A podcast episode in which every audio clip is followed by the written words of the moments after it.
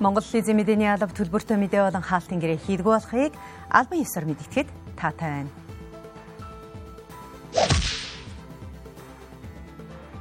Оройн төргөө үзэгчтэй оргил цаг мэдээллийн хөтөлбөр эхэлж байна. Өнөөдрийн хөтөлбөрөөр Шинэ оноос өмнө тендер зарлагдсан 600 гаруй шинэ автобусны тодорхой хувийг нийслэл хүлээн авч үйлчилгээнд гаргах төлөвлөлттэй байна. Гэр орооллыг орон сууцчлуулахад иргэдийн газрыг 3 үе шаттайгаар дахин төлөвлөнө. Айл өрхийн эрчим хүчний тарифыг хамгийн сүүлд 2019 онд нэмж байсан ч өнөөдрийг хүртэл алдагдaltaй ажилласаар байна. Эдгээр болон бусад мэдээллийн дэлгэрэнгүй хүлээ авч үзнэ үү?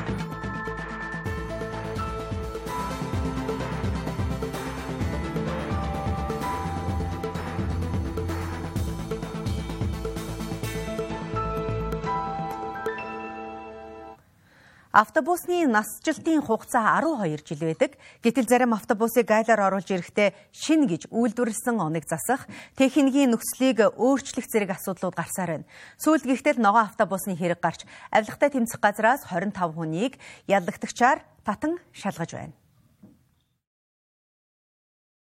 Ногоо автобусны урьдчилгаа төлбөрт Тэнүү Ова компанид 134 орчим тэрбум төгрөгийг шилжүүлсэн байна. Тус хэрэгт холбогдож байгаа хүмүүс шалгагдаж дуусны дараа урьдчилгаа төлбөрийг барагдуулах чиглэлд арга хэмжээ авч ажиллахаар байна.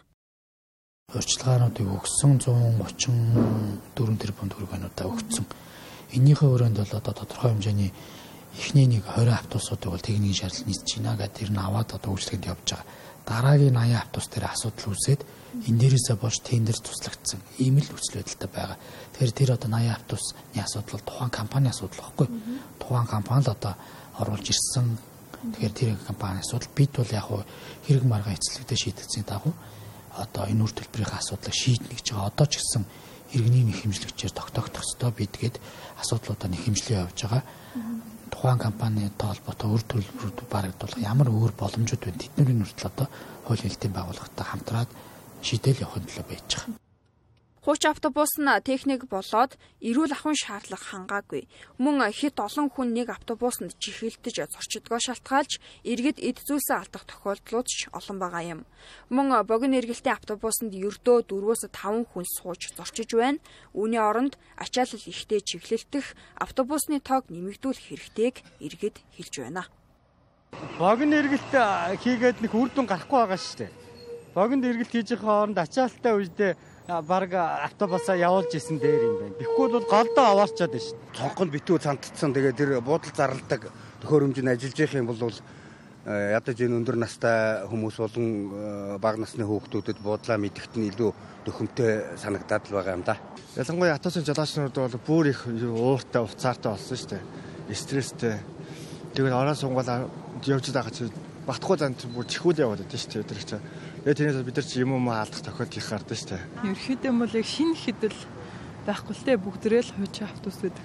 Ороход бол бас орчны хувь жоохон хэцүүлтэй хүүтэн тийм дулаан мулаан пар бол нэхүлэгдэх юм бол байхгүй л гэдэг юм шиг шүү дээ. Тэгэхгүй одоо тэг дандаа л хууч автобуснууд л яваад идэм билж. Өөрснөө л идээд идэг үз дээгүүрээ.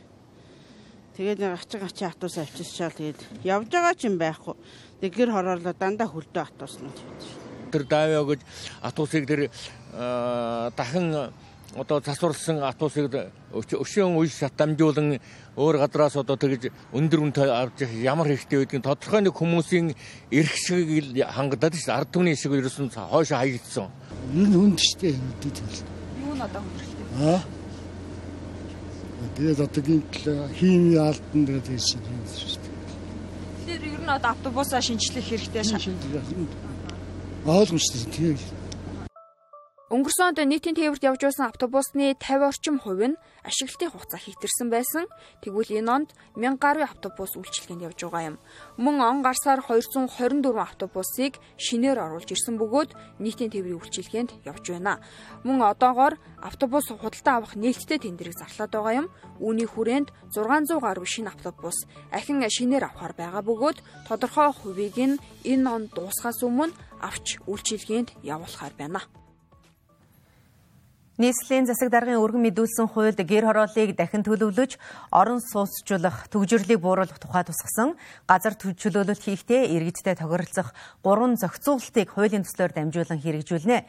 Үүний үр дүнд утааны асуудлыг шийдэн гэж үзэж байгаа бол иргэдийн зүгээс өөрийн нэр дээрх газраа улсад өгөхгүй, хашаандаа дид бүтцтэй шийдвэрлүүлэн амьдрах хүсэлтэй байгаа гэдгээ илэрхийлж байна. Тус хуульд зааснаар газар чөлөөлөлтийг 3 үе шаттайгаар хэрэгжүүлэх юм байна. Нэгдүгээрт иргэд газраа жишг үнээр буюу бэлэн мөнгөөр худалдах. Хоёрдугаарт төр орон сууцанд орж дараа нь тухайн байршилд барьсан орон сууцыг өмчлөх. Гуравдугаарт бэлэн орон сууцаар газар объектоо солих зэргээр зохицуултыг хийхээр төлөвлөж байгаамаа. Энэ газрыг чөлөөлөхөөр одоогийн манай энэ мэрэгжлийн хэлж байгаа нь баг 40 мянга орчим айлын орон сууцыг юм нам орон сууцыг энэ үлдсэн чөлөөсөн дээр барьж болох боломжтой гэж. Хэрвээ ингэж бид нар хийж чадах юм бол үндсэндээ Улаанбаатар хотын нийт гэр орооллын 5-ны 1-ийг ийм одоо орон сууцжуулах төсөл хэрэгжүүлэх ийм төлөв нэгдсэн ийм төлөвлөлтөөр одоо хороол босох ийм боломжууд бүрдэж байгаа л гэж хэлээ. Энэ одоо дид бүтс нь бүгд шийдэгчээд байгаа хгүй энд дулаан ирдсэн, цэвэр ирдсэн, бохор ирдсэн, бүр интернетийн асуудал шийдэгдсэн замууд нь ингээд нөгөө хороолын дундах замууд нь тавигдсан, сургууль цэцэрлэгүүд нь шийдэгдсэн ийм байгаа хөөх. Тэгэхээр энэ төсөл маш урдан хэрэгжих юм боломжтой. Энэ уурын зугт шилүүд ерөөсөө 100% нөгөө утаагаа шүүж гаргадаг ямар нэг агаарт бохирдол үүсгдэг. За энэний хойдол баригд Дэнжин мянга талд бас нэг станц дараагийн саяны нөгөө 40 мянган айлын төлөвлөлтөн дээр бид нар газын станц барих гэдэг ийм төлөвлөлт байгаа. Ер нь цаашдаа Улаанбаатар хот ТЭЦ 4 3 гэдэг шиг ийм том төвлөрсөн ийм станцууд барих нь эдийн засгийн үр өгөөж өгдөг ийм тооцоо судалгаа гарсан. Иргэд өөрийн эзэмшлийн хашаандаа ногоо тариалан эрхлэх, мод тарих, хүүхдийн тоглоомын талбай байгуулах зэргээр чөлөөтэй амьдрах боломжтой байдаг. Тэдэнд тулгамдж байгаа гол асуудал нь цэвэр бохироос дулаан зэрэг дид бүтцийн асуудал байдаг юм. Хэрв уг тулгамдаад байгаа асуудлыг шийдэж чадвал дийлэн хэрэгдийн зүгээс өөрийн нэр дээрх эзэмшлийн газраа орон сууцаар солихыг хүсэхгүй гэдгээ илэрхийлж байна шийдэх боломжтой байх та. Тэгэл гэр хорооллыг орон сууцчлуулъя гэдэг бол амар олон жилэл яригдж байгаа шүү дээ. Тэсэнээс энэ одоо ямар ч дүнд хүрээгүй тэгэл амар хэцүү байгаа. Эсвэл түрээсийн байруудыг илүү ингээд олноор бий болгоод тэгээ түрээсийг илүү багаар тэг амар уян хатан болгож өгсөн бас зүгээр. Тэгвэл гэр хорооллын айлуу чи амар хоол тэг хөврөө орж ирэх гэж ямар хэцүү байдаг вүлээ тэг тэр бол бас л асуудалтай л. Нэлийн тиймэрхүү юм ярьдаг. Одоо энэ удаагийнх тэр Нямбатар гооч бол их л гоё гоё юм яриад байгаа шүү дээ. Тэгээ бүтэх юм бол удаа л гэж л. Энийг одоо харин тийм ээ тэгээд зарим айлууд нь одоо бол байрандаа орж чадахгүй тэгээд хашаачгүй байшинчгүй болчиход хохироод яваад байгаа л да. Тэгээд тэрийгэд одоо маш улс суурьтай л одоо шийдэх хэрэгтэй. 1992 онд батлагдсан үндсэн хуулиар иргэн бүр өмчтэй байхыг хүлээн зөвшөөрсөн. Ингэснээр иргэн өөрийн өмчөө захиран зарцуулах эрхтэй болсон. Тэгвэл иргэдийн зүгээс өөрийн нэр дээр хөмчөө өөрсдөө захиран зарцуулах эрхтэй тул газраа худалдаалахын эсрэг байр суурьтай байгаа гэдгээ хэлж байсан юм. Иргэн маш нууцсөх хуучин байшин худалдаа авч засвар хийснээр орон сууцнаас илүүтэй тав тухтай амьдарч байна. Тэрээр хоёр өрөө орон сууц худалдаа авах мөнгөөр 200 м квадрат талбайтай байшинд эрх чөлөөтэй өөрийн хоббигоо хөгжүүлэн амьдарч байгаа тухайга бидэнд ярьлаа. Гэр хороололд үлгэр жишээ болон амьдарч байгаа иргэнийг мэдээллийн хөтөлбөрөөрөө бид онцолж байна. Тэрбээр мөнгө хуримтлуулан ипотекийн зээлд хамрагдан байр авахар төлөвлөж байсан ч огцом үнийн өсөлтөөс шалтгаалan санхүүгийн хүндрэлт орсон байна. Ингэснээр байгаа мөнгөндөө тааруулан хуучин хашаа байшин худалдан авч өөрийн хүссэн загвараар тогтжуулан амьдрахаар шийджээ. Яг ингээд анх харахад аимшиглах юм байна ш. Гэтэ яг тэр байгаагаар нь харж чадахгүй байна. Энэ ингэ сайжруулны ийм гоё болно гэж хараад хүмүүс тоход хийж харагдахгүй. Чи амар амар хач юм найс нөхөд ирч чаал энэ ч одоо юу авчихсан бэ чи одоо болж байгаа юм бол гэдэг. Үгүй та засаа тусгаар хараад гэсэн. Одоо ийм л. Байшингийн халаалтаа цахилгаанаар шийдсэн бөгөөд халуун хүйтэн ус, цэвэр бохир зэрэг бүхий л асуудлаа хялбар аргаар шийдэж чадсан байна. Түүний гэр бүлийн жилийн урсгал зардал нийлээд 1 сая гаруй төгрөг болдог гэсэн юм а. За өмнө орон сууцнд байхад нэг сард сөөх, тог ний мөнгө гэдэг 80 гаруй мянга төгрөг. За заримдаа 100 орчим мянган төгрөг төлжтэй байсан. За энд жилээр нь бодоо үзэхэд тэр хэмжээний зардал гарч одоо юу гэдгийг 180 м квадрат өмнө бол 40 40 м квадрат шүү дээ хоёр өрөө чинь. Тэгэхээр 3 дахин том талбай байж ич одоо 2-оос 3 дахин бага зардалтайгаар амьдарч болоод байгаа. Одоо чинь өвөл бол оргил үедээ бол 400 мянган төгрөг гардаг л да. Гэтэ тэр чинь нэг 3 сар л үргэлжлэн. За энийг нь бүтэн жилээр нь одоо зуны үйлрэл бол 20 мянган төгрөг гарна шүү дээ. Сарын тогны мөнгө өөр юм амч мөнгөлбөр байхгүй юм чи. Байрны мөнгө сөөхөн мөнгө амч төлбөр байхгүй. За ингээд тэр чинь жилээр нь бодоод буцаа сард нь угаахаар нөгөө нэг орон сууцны төлдөг 80-аас 100 мянган төгрөг гарч. Машнууд сүхийн гэр бүл хашаандаа 7 дахь жилдээ амьдарч байгаа. Чөлөөтэй амьдрах орон зайг бүрдүүлснээр өрхийн гишүүн бүр өөрийн хоббигоо хөгжүүлэх боломжтой болжээ. За хашаанд амьдрахын сайхан яг эндээ байдаг. Яг өөрийнхөө ажил амьдралын одоо лайфстайл гэх юм уу сонирхолтой нийцүүлээд огцуж болоод идэг. Анзаарсан бол дотор гаднаггүй яг бүх юм өөртөө зориулсан байна. Ажил хийгээд гэрт тухтай өөрийн ажлын болонгай үүсгэсэн тий. Тэгээ одоо чи юм хөгжсөн интернет хаан сансаг орж ийн гэдэг ямар ч асуудал гэрс ажиллаа болоход. За гадаа гараад ирлээ өөрийнхөө бас сонирхол хоббинд нийцүүлээд бүх ингээд болон тохойгод очилсан. Ерөөсөө над зориулагдсан л очим байгаа байхгүй. Сүүлийн жилүүдэд гэр хорооллын бүсийн дэд бүтцийн бүхэл асуудал шийдэгдсэн гэдгийг тэрбэр хэлж байсан юм. Одоогоор зөвхөн эрчим хүчний тал дээр бэрхшээл тулгардаг байна. Хэрвээ энэ асуудал шийдэгдвэл иргэн бүр өөрийн эзэмшлийн газартаа тав тухтай эрх чөлөөтэй орчныг бүрдүүлэн амьдрах боломжтой гэсэн юм а. Ихэнх дэд бүтцүүд ерөнхийдөө шийдэгдсэн. А тогноос бус дэд бүтц ерөнхийдөө орон одоо одоо юу гэдэг гэр хороол баг хэрэггүй шахаа болцсон. Цэвэрлэх байгууламж үе бохин шийдлүүд одоо гарцсан 3-5 сая төгрөгөнд ямар ч айлын бохирыг маш гоё 90% цэвэрлэх хэмжээний тон төхөөрөмжүүд, технологиуд гадуур маш их байгаа. За усны шийдлүүд байна. За гүний болоод зөөр усны шийдлүүд байна те зөөрөөс аваар ус угаас одоо усаар төгөлт хийдэж штэ. За тэгэхээр бас тодорхой хэмжээний шийдэл байна гэсэн үг. Тэгэхээр ганц одоо шийдэж байгаа асуудал цахилгаанаас асуудал гэсэн. Айл болгон цахилгаанаа хөрвүүлж чадвал ерөөдөө аятаа тогтой яг л орон сууцны амьдэрдэг амьдэрдэг болцсон.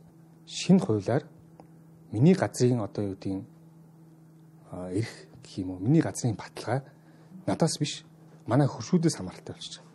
Хөршүүд маань хэр ажилтай, анхиатай тий байгаа учраас хэр сайн одоо юу гэдгийг сайжруулж аятаа тогтоо өөрийнхөө амьдралд сайжруулах гэж одоо хургамсаа хугалж одоо хөдөлмөрдөх хүн бэ гэдгээс шалтгаалаад миний газар эрсдэлтэй болчих. Мөн тэрбээр хэлэхдээ нэг гудамжны 10 аль нийлээд амьдарч байгаа орчноо хөгжүүлвэл орон сууцны хороолоос илүүтэй тухтай орчныг бүрдүүлж чадна гэдгийг онцолж байсан юм. Учир нь иргэд эдлэн газартай байснаар тэр хэмжээгээрээ эрх чөлөөг эдлэх боломж бүрдэнэ гэж үзжээ. Дараагийн мэдээ. Манай улсын мах махан бүтээгдэхүүний үйлдвэр харьцангуй хөгжсөн 8 аймгийг автозамаар холбох ажлыг улсын хурлаар батлагдвал Дэлхийн банкны санхүүжилтээр дараа жилээс замын ажлыг эхлүүлэхээр байна. За ингэснээр мах махан бүтээгдэхүүний экспортыг нэмэгдүүлж, уул уурхаагаас хамааралтай Монголын эдийн засгийг төрөлжүүлэн өсөлтийг докторжуулах ач холбогдолтой юм а. Альва улсын хөгжилд замын бүтээн байгуулалт ихээхэн чухал нөлөөтэй. Тэгвэл Дэлхийн банкнаас 110 сая Америк долларын санхүүжилтээр манай улсын мах махан бүтээгдэхүүний үйлдвэр харьцангуйг хөгжсөн аймаг буюу Увас, Хөвсгөл, Архангай, Булган, Өвөр хангай, Төв, Хинти, Сүхбаатар гэсэн 8 аймгийг автозамаар холбохоор ажиллаж байна. Тодорхойлбол улсын чанартай 311 км автозам 5 гүүрэнд их засвар хийнэ. Мөн Өвөр хангай аймгийн 9 зүйл сум хүртэлх 16 км км автозам, Архангай аймгийн Булган сум хүртэлх 35 км автозамыг шинээр барих ажлыг тус тус хийхээр тохиролцсон байна. Монгол улсын мах махан бүтээгдэхүүний зах зээлд чухал нөлөөтэй аймагуудыг сонгон авч автозамаар холбох ажлыг эхлүүлэхээр төлөвлөж байна. Энэ нь малчид шууд гол зах зээлдээ махаа нийлүүлэх боломжийг бий болгох, цаашлаад махны экспортын хэмжээг нэмэгдүүлнэ гэж харж байгаа. Мөн Азийн хөгжлийн банкны дэмжлэгтэйгээр эх онд ховод Улаангом чиглэлийн 163 км автозам, Улаастай Алтай сумыг холбох 198 км автозамын төслүүдийг эхлүүлэхээр байна. Азийн хөгжлийн банкны бид нэр автозамын энэ сүлжээг сайжруулах 3 дахь шатны төсөл 24 онд эхэлнэ. За энэ бол одоо ховд Улаангомыг холбосон 163 км автозамыг эхлүүлнэ. За мөн Алтай улаастайг холбосон 198 км замын 100 км замын барилгын ажлыг бас эх онд эхлүүлнэ. Манай улс цаашаа транзит улс болох суур нөхцөлийг бүрдүүлж байгаа талаар салбарынхан мэдээлэлээд байгаа. Өөрөөр хэлбэл Аз Европыг холбосон 5 автозамын коридортой болгоно гэсэн юм а. Үзэгч та бүхэн зарим үйл явдлын товч мэдээллийг хүлээн авч үзнэ үү? Улаанбаатар хот болон аймагуудад төв зөвлөх байгууламжууд нь байгаль орчны болон голын бохирдлыг хүсрүүлдэг байна. Тиймээс төв зөвлөх байгууламжуудыг яалтаа чанаржуулах шаардлагатай байгааг мэрэгжлийн байгууллага анхаарууллаа. Мөн машин голгын газрууд хүнсний үйлдвэрүүд хаягдл болон барилгын компаниудын шүүрл усыг ашиглах боломжтой гэж мэрэгжлийн байгууллагаас дүгнсэн байна. Хаягдл усыг дахин ашигласнаар машин голгын газруудын зардал багасж төв зөвлөх байгууламжийн ачаалал буурч туул голын бохирдол багасна гэж ус угийн удирдах газраас мэдээллээ. Иймд 2024 оны 1-р сарын 1-ээс машин голгын газруудад цэвэр ус өгөхийг хориглох буюу гэрээ байгуулахгүйгээр цэвэр ус нийлүүлэхгүй байх асуудал яригдж байна. Засгийн газраас 2023-аас 2025 оны Монгол зочлох жил болгон зарлаад байгаа юм а. Үүнтэй холбоотойгоор хөрш болон гурдагч орнуудтай холбогдох гэрээ төлөвлөгөөг хамтран баталсан байна. Тодорхойлбол Монгол бүгд найрамд хятад ард улс болон Орос улбаны улсын аялал жуулчлалын сайд нэрийн 7 дугаар уулзалтын үеэр Түмэн газрын цайны зам буюу аялал жуулчлалын маршрут байгуулах сурталчлах хамтын ажиллагааны төлөвлөгөөг боловсруулжээ. Цаашид аялал жуулчлалын хамтын ажиллагааг гүнзгийрүүлэх талаар Монгол бүгд найрамд хятад ард улс хоёр улсын засгийн газар хэлэлцээр хийсэн байна. Өнөөдрийн байдлаар манай улсад 6 мянган орчим жуулчин ирж нийт тэрбум Америк долларын орлогыг дотоодын эдийн засагт төвлөрүүлсэн байна. Сүүлийн жилүүдэд цар тахал болон валютын аш инфляцийн үнийн өсөлтөөр шалтгаалan буураад байсан орон нутгийн нислэгүүдийг сэргийн тэзийн үнийг хоёр дахин бууруулсан байна. Мөн агарын тээврийн тухай Америк нэгдсэн улс болон Монгол улсын засгийн газар хоорондын хилэлцээрийг энэ оны 8 дугаар сард байгуулсан ингэснээр манай улс Америк нэгдсэн улс руу шууд нислэг үлдэх хэрэг зүйн зохицуулалт бүрдэж нислэгийн давтамжийг 2-оос 3 дахин нэмэгдүүлсэн. Монгол улс нийт 42 улстай агарын харилцааны хилэлцээртэй 116 улс руу нислэгийн цэгийг савсан. Үүнээс 2023 онд нийт 24 улс руу нислэг үлдэж байна. Монголчууд Монгол багтлын өдрийг 11 хичээлдээ бүх нийтийн амралтын өдөр хэмээн тэмдэглэн өнгөрүүлэх гэж байна.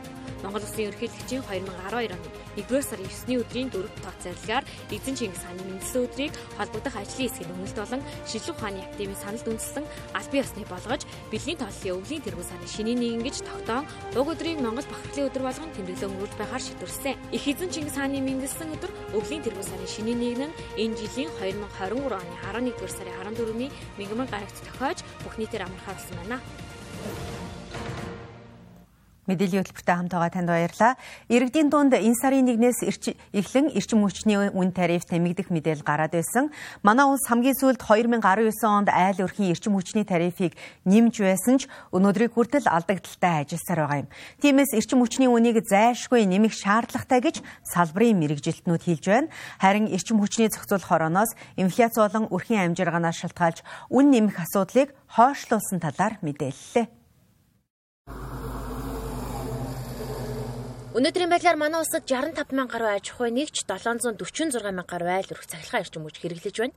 Цахилгаан станцуудын үйлдвэрлэн борлуулж байгаа өртөг өнөөдрийн байдлаар 1 кВт цаг нь 140 орчим төгрөг бол үйлдвэрлэж байгаа бодит өртөг нь 243 төгрөг байна. Энэ нь 1 кВт цагаас 100 төгрөгийн алдагдaltaй ажиллаж байгаа гэсэн үг юм а. Тиймээс салбарын алдагдлыг нөхөж борлуулалтын үнийг бодит өртөгт ойртуулах шаардлагатай гэж үзэн эрчим хүчний үн нэмэх асуудал яригдж эхэлсэн. Харин иргэдийн зүг зүгээс цахилгааны үн нэмэгдэх нь санхүүгийн хүндрэл үүсгэн дагаад бусад бараа бүтээгдэхүүний үн нэмэгдэнэ гэж үзэж байна. Эдийн засаг муутай улсууд чинь үнийн нэмжтэй зэрэг яах одоо зарим нь бүр төлхөө байж зарим нь тоггүй болно. Бүрхэг одоо бүрхэг харанхуй хот болно шүү дээ Гэхдээ одооны үнэн бол болцооны л байгаа. А тэгээ яг эдийн засаг нийгэм улс ядуу хөгжлөөр нэмэхээс өөр зөвгүй бол засвар үйлчлэгээ гэх юм бол авах хэмжээгээр нэмэгдүүл өсөөрнө. А их өндөр нэмэр үнээр нэмэх юм бол бас хэцүү байна. Оюун бүгдний үн нэмдэл одоо баяр асал улал нэмэгдэж цагаан сар ёол гэл тийш. Миний хувьд л тэгэхээр өг тэтгэр хэдүүлээ захлагын үн нэмэ ачих юм л одоо тэгээ асуудал хэцүү болно шүү дээ. Эрчим хүчний зохицуулах хорооноос хамгийн сүүлд 2022 оны 11-р сард аж ахуй нэгжүүдийн эрчим хүчний тарифыг нэмсэн. Харин айл өрхийн эрчим хүчний тарифыг 2019 оноос хойш огт нэмээгүй байна. Үүнээс үүдэлтэйгээр тус салбар 2021 онд 7.8 тэрбум төгрөг, 2022 онд 187.3 тэрбум төгрөгийн алдагдaltaй ажиллажээ. Харин энэ онд 121.2 тэрбум төгрөгийн алдагдaltaй ажиллах урьдчилсан тооцоолол гарсан байна. Тиймээс захилгааны үнийг зайлшгүй нэмэх шаардлагатай гэж салбарынхан үзэж байгаа ч COVID-19-ийн халдварын дараах эдийн засгийн нөхцөл байдал инфляц зэрэгс шалтгаалж үн нэмэх асуудлыг хойшлуулжээ. Айл өрхийн захилгааны тариф болон богд үнэтэй нэмэгдсэн аж ахуйн нэгжийн тарифуудыг бол нэмэх нэмэх хэрэгцээ шаардлага бол байгаа. А гэхдээ бол энэ нөгөө Монгол улсын эдийн засаг инфляц докторчсон уу юу? А энэ ингээд докторжаад айл өрхийн өрхийн орлогууд докторчсны дараа бол нэмнэ гэсэн ийм байр суурь яригдж байгаа. А яг одоогор бол айл өрхийн цахилгаан дулааны үн тарифт өөрчлөлт оруулна гэсэн асуудлыг бол хойшлуулад. Цаашид эрчим хүчний үнийг нэмэгдүүлэх зайлшгүй шаардлага байгаа ч хизээ гэдг нь тодорхойгүй нь алдагдлыг санхүүжүүлэх их хүсвэр байхгүй учраас яаралтай бодлогын төвшөнд анхаарах шаардлага тулгарч байгааг салбарынхан онцолж байсан юм а. 1990-ад оноос хойш 30 гаруй жил зах худалдааны төвөөр ажиллаж байсан Пассаж төвийн барилгыг арт төв болохоор засварлаж эхэлжээ. Нийслэлотод галерейн зориулттай барилга байгууламж ховор тэгвэл Пассаж төвийг галерей болгосноор дүрслэг урлагийн дотоод гадаадын уран бүтээлчд болон сонирхогчдод нээлттэй соёлын томоохон орон зай бий болох юм байна. Яг одоо миний зогсож байгаа барилга байгууламж дотор социализмын үед Монгол улсад хийгдсэн бүхий л томоохон хэмжээний монументал чимэглэлүүдийг урлаж гаргаж байжээ. Энд бол урчуудын хүл бужигнсан манай улсад хийгдэж байсан бүхэл баримлууд төрж гарч исэн ийм түүхтэй газар. Харин 1990-ад оноос хойш үзэгчдийн сайн мэдхээр Меркури зах худалдааны төвийн бараа материалын худалдааг яг энэ пассаж төв дотор өнөөдрийг хүртэл явуулж байсан байна. Монголын урчуудын эвлэлээс тэгвэл энэхүү барилга байгууламжийг буцаан өөрсдийн мэдлэлтэй авч түрээсийн үйл ажиллагааг нь зогсоон арт төв байгуулахаар засварлаж эхэлжээ. Нийслэлд жилд дунджаар 600-аар үзэсгэлэн дэлгэгддэг. Эдгээр үзэсгэлэнгүүдийг зориултын талбайд гаргая гэвэл Монголын урчуудын эвлэлийн хоёр танхим, хувийн галерейнуудын 10 гаруй үзэсгэлэнгийн танхимл урчууд уран бүтээлчдэд нээлттэй байдаг. Ингэхдээ нэг үзэсгэлэн хамгийн цөөнд 7 хоног гардаг учраас урчууд ихэвчлэн зориултын бус түрээсийн талбай танил тал зэрэг хайж үзэсгэлэнгээ гаргадаг байна. Тиймээс пассаж төвийн талбайг арт төв болгох нь нэн шаардлагатай гэж үзжээ. Ер нь бол цаг нь болцсон тий. Бас нийгмийн одоо одоо хөгжлийн хурдыг ингээ харахад бол залуучуудын бас нэг сонирхол нь одоо бас шал өөр болцсон. Тийм учраас одоо ямар ч ийсэн энийг одоо ийм байдлаар байх байж болохгүй тий урлагийн хэмжээний нэгээд өөрсдийн хөгжөөр зориулаад ямар ч хэсэг эхэлж байна. Ялангуяа иймэрхүү өнөр энэ барилгын маань конструкшн өөрөө маш өндөр таацтай, им өндөр таацтай үзэсгэлэн нэг Монголд байхгүй. Тийм учраас энэ үзэсгэлэнгийн танхим бол үнэхээр Монголд байхгүй. Тийм томоохон хэмжээний одоо монументализм гэдгийн одоо томоохон хэмжээний одоо бүтээгдэхүүн бүтээл тавигдахаар тийм үзэсгэлэнгийн танхим болж чадхаар байгаамаа. Орой 2 хоногт барилгын дотор талыг буулгаж цэвэрлэх ажил хийгдэх юм байна. Дараагаар нь дотоод заслын ажилд шуурхаа орж энэ ондоо багтаан арт төв болгохоор төлөвлөжээ. Ингэснээр зөвхөн үзэсгэлэнгээс гадна урчуудын урлан, соёлын бүтээлч үйлдвэрлэлийг дэмжих булангууд зэргээр соёлын томоохон орон зайг бий болгохоор зорьсон байна. Аж ахуйн нэгж байгууллага хүний эрүүл мэнд болон байгаль орчинд хог хаягдлаас үзүүлэх нөлөөллийг бууруулах, аюулгүй ажиллагааг хангаж ажиллах шаардлагатай байдаг. Иймд байгууллагууд өөрийн эзэмшлийн 50 50 хүртэлх метр талбайг тогтчуулах, цэвэрлэгээ их тухай хог хаягдлын тухай хуулинд заасан байдаг ч хэрэгждэггүй байна. Хүүтний улирал эхэлж замын халтраа голгой ихсээр байна. Иймд байгууллагууд өөрийн эзэмшлийн зам гаднах талбайн цэвэрлэгийг тогтмол хийж цас мөсөө тухай бүрт найрлах, халтраа голгоонаас сэргийлж иргэдийн зорчих аюулгүй орчин бүрдүүлэх журмыг мөрдөх шаардлагатай байдаг юм а. Тэгвэл зарим аж ахуйн нэгжүүд энэхүү журмыг мөрдөхгүй байгаа нь тогтчил үйлчлэгээний ажилтнуудад ачаал нэмэхээс гадна иргэдэд хүндрэл учруулсаар байна. За аж ахуйн нэгжүүдтэйгээ ойлголцох энэ соёлыг бас нэвтрүүлэх асуудал байгаа өөрөө. За өмнө нь байсныг бол байсан. За хэсэг хугацаанд бас салгарчсан зүйлүүд бол байгаа энэ ажил. За харин өнгөрсөн жилүүд бол манай энэ аж ахуйн нэгжүүд бас харьцангуй яг цасны дараа бас гарч ажилдаг юм болсон байгаа. Үүдэн дээр нь явж байгаа халтраад унчихсан бол та сасаа цэвэрлээгүй тэр аж ахуйн нэгжийн үүдэн дээр одоо халтарч унсаа бэрцсэн бол тэндээс нэхэмжлэх эрхтэй гэдэг ингээд яриад явдаг тийм ээ. А мэдээж хуулиар энэ цэвэрлсэн байх хэрэгтэй, аюулгүй байх хэрэгтэй гэдэг энэ асуудлууд яригддаг. Тэгээд өнөөдрийн байдлаар бид нар бас нөгөө бэрцсэн иргэдийн тоо дээр бас судалгаа хийж байгаа шүү дээ. Өнгөрсөн жилдээ харьцуулахад ямар байна уу гэд харьцангуй өнгөрсөн жилээс бол тоо бол бага байна. Чочир хөөтөрлөд цасыг орсных юм шиг байна. Тэгээд энэ төв талбай нь бол яг хоо зүгээр давс татчаагаас аргатай байна. Энэ орон сууцны завсарын юунуудад их аюултай байна. Их хүндрэлтэй байна. Чочир хөөтөр гэдэг энэ хүүхч хүүхдүүд их холгаатай байхаар л байна. Одоо ихээ сургуулийн орох болж идэг тэгээд яах юм байгаа мэдгүй. Энэ өөчлийг хөөтөөвөл бол одоо 12 сарчаа сарсын хорн мөсөн үйл болно гэдэг байх юм биш үү? Одоо тэгээд төмөр үйл болно гэдэг байх ямар учир байдаг юм бэлээ. Нэг сарыг их хүүтэрнэ гэдэг байх. Одоо тэгээд энэ ус маш тэл хэцүү байна л да цасаа цэвэрлэцгээгээд байж байгаа юм. Зүгээр одоо явган хүний одоо тэр энэ зарчих зам бол одоо нийслэлийн нөө юуных тогтчл үйлчилгээний төвийн цэвэрлэг байх л да. Хөөрхөн амт төмрөөрөө болбол хар үүрээр чиху болбол ингээл байцгаажлаа. Аа зүгээр ингээд нөгөө энэ зам руу ингэж дагсан гэлгаруудыг чинь бол гүлгэр давс цацах хэвээр муу яах хэвээр тэрэнд бол айгаа актер хальтраг уулга ихтэй л. Гэхдээ ер нь одоо тэр байгаа байгууллагад юусан хавь орийнхоо нөгөө нэг 50 км 50 м-ээс нааш цэвэрлдэг гэдэг шүү дээ. Тэрэн шиг адилхан одоо тэрнийгээ цэвэрлж юмэр байна. Тэгээд бас улс орноос бас энэ хальтрагаагаа арилгахын тулд бас дөрвтэй ажил хийх хэрэгтэй байна л гэж бодож байна. Тэр нэг шороо нөгөө сүрдэг машинаар хамаад исэн шүү дээ тий.